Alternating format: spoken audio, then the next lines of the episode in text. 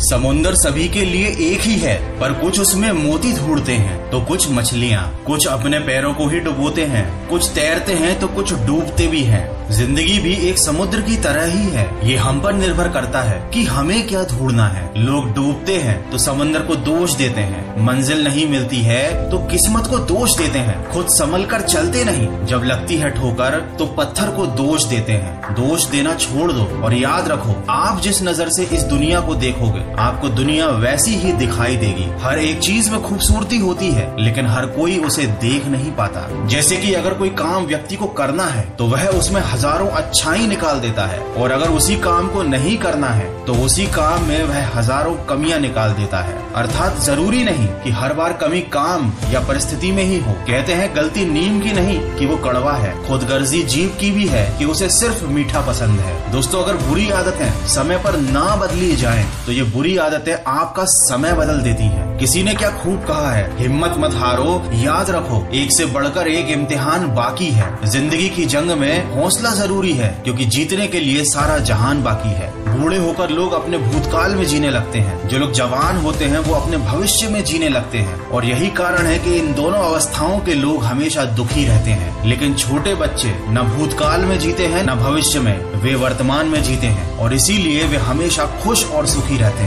इसीलिए वर्तमान में जियो खुश रहो। और अगर कोई जीवन में तकलीफ़ आती है तो याद रखो, रेस में जीतने वाले घोड़े को पता नहीं होता कि जीत हार क्या चीज़ है। वो केवल उसके मालिक के द्वारा दी गई तकलीफ़ के कारण दौड़ता है। यदि आपके जीवन में भी कभी तकलीफ़ आती है तो आपको यह समझ लेना चाहिए कि आपका मालिक आपको जिताना चाहता है। परेशानी और कठिनाई जीवन का हिस्सा है। जिस तरह पेड़ों पर नए पत्ते आने से पहले सारे पुराने पत्ते गिर जाते हैं, उसी प्रकार इंसान परेशानी, कठिनाई और समस्याओं को जब सह लेता है उसके बाद उसके अच्छे दिन आते हैं। दोस्तों, सलाह के सौ शब्दों से ज़्यादा अनुभव की एक ठोकर इंसान को बहुत मज़बूत बनाती है। गिरा रही थी ज़िंदगी, मुझे बार बार अलग अलग ठोकरों से बर्ताव कर रहा हो, जैसे कोई मालिक अपने नौकरों से। हिम्मत को फिर मैंने अपनी बैसाखियाँ बना ली और पहुँच गया सफलता की मंजिल पर अपने हौसलों से। दोस्त, कभी हारने का इरादा हो तो उन लोगों को याद कर लेना, जिन्होंने कहा था, तुमसे नहीं होगा। हिम्मत मत खोना, अभी बहुत आगे जाना है। जिन्होंने कहा था, तेरे बस का नहीं है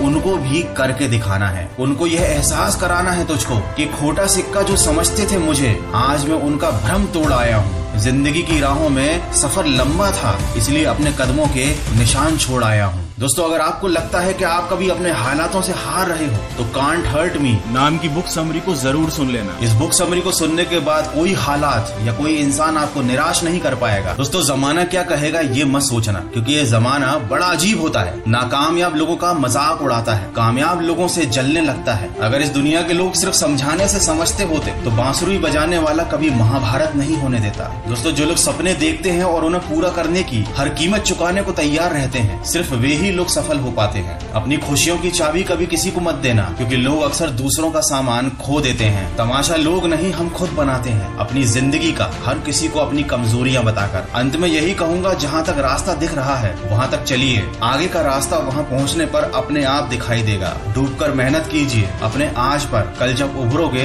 तो सबसे अलग निखर कर सामने आओगे। किसी नामुमकिन सी बात को मुमकिन करके दिखाना है। खुद पहचान लेगा जमाना, भीड़ से अलग चल के दिखाना है।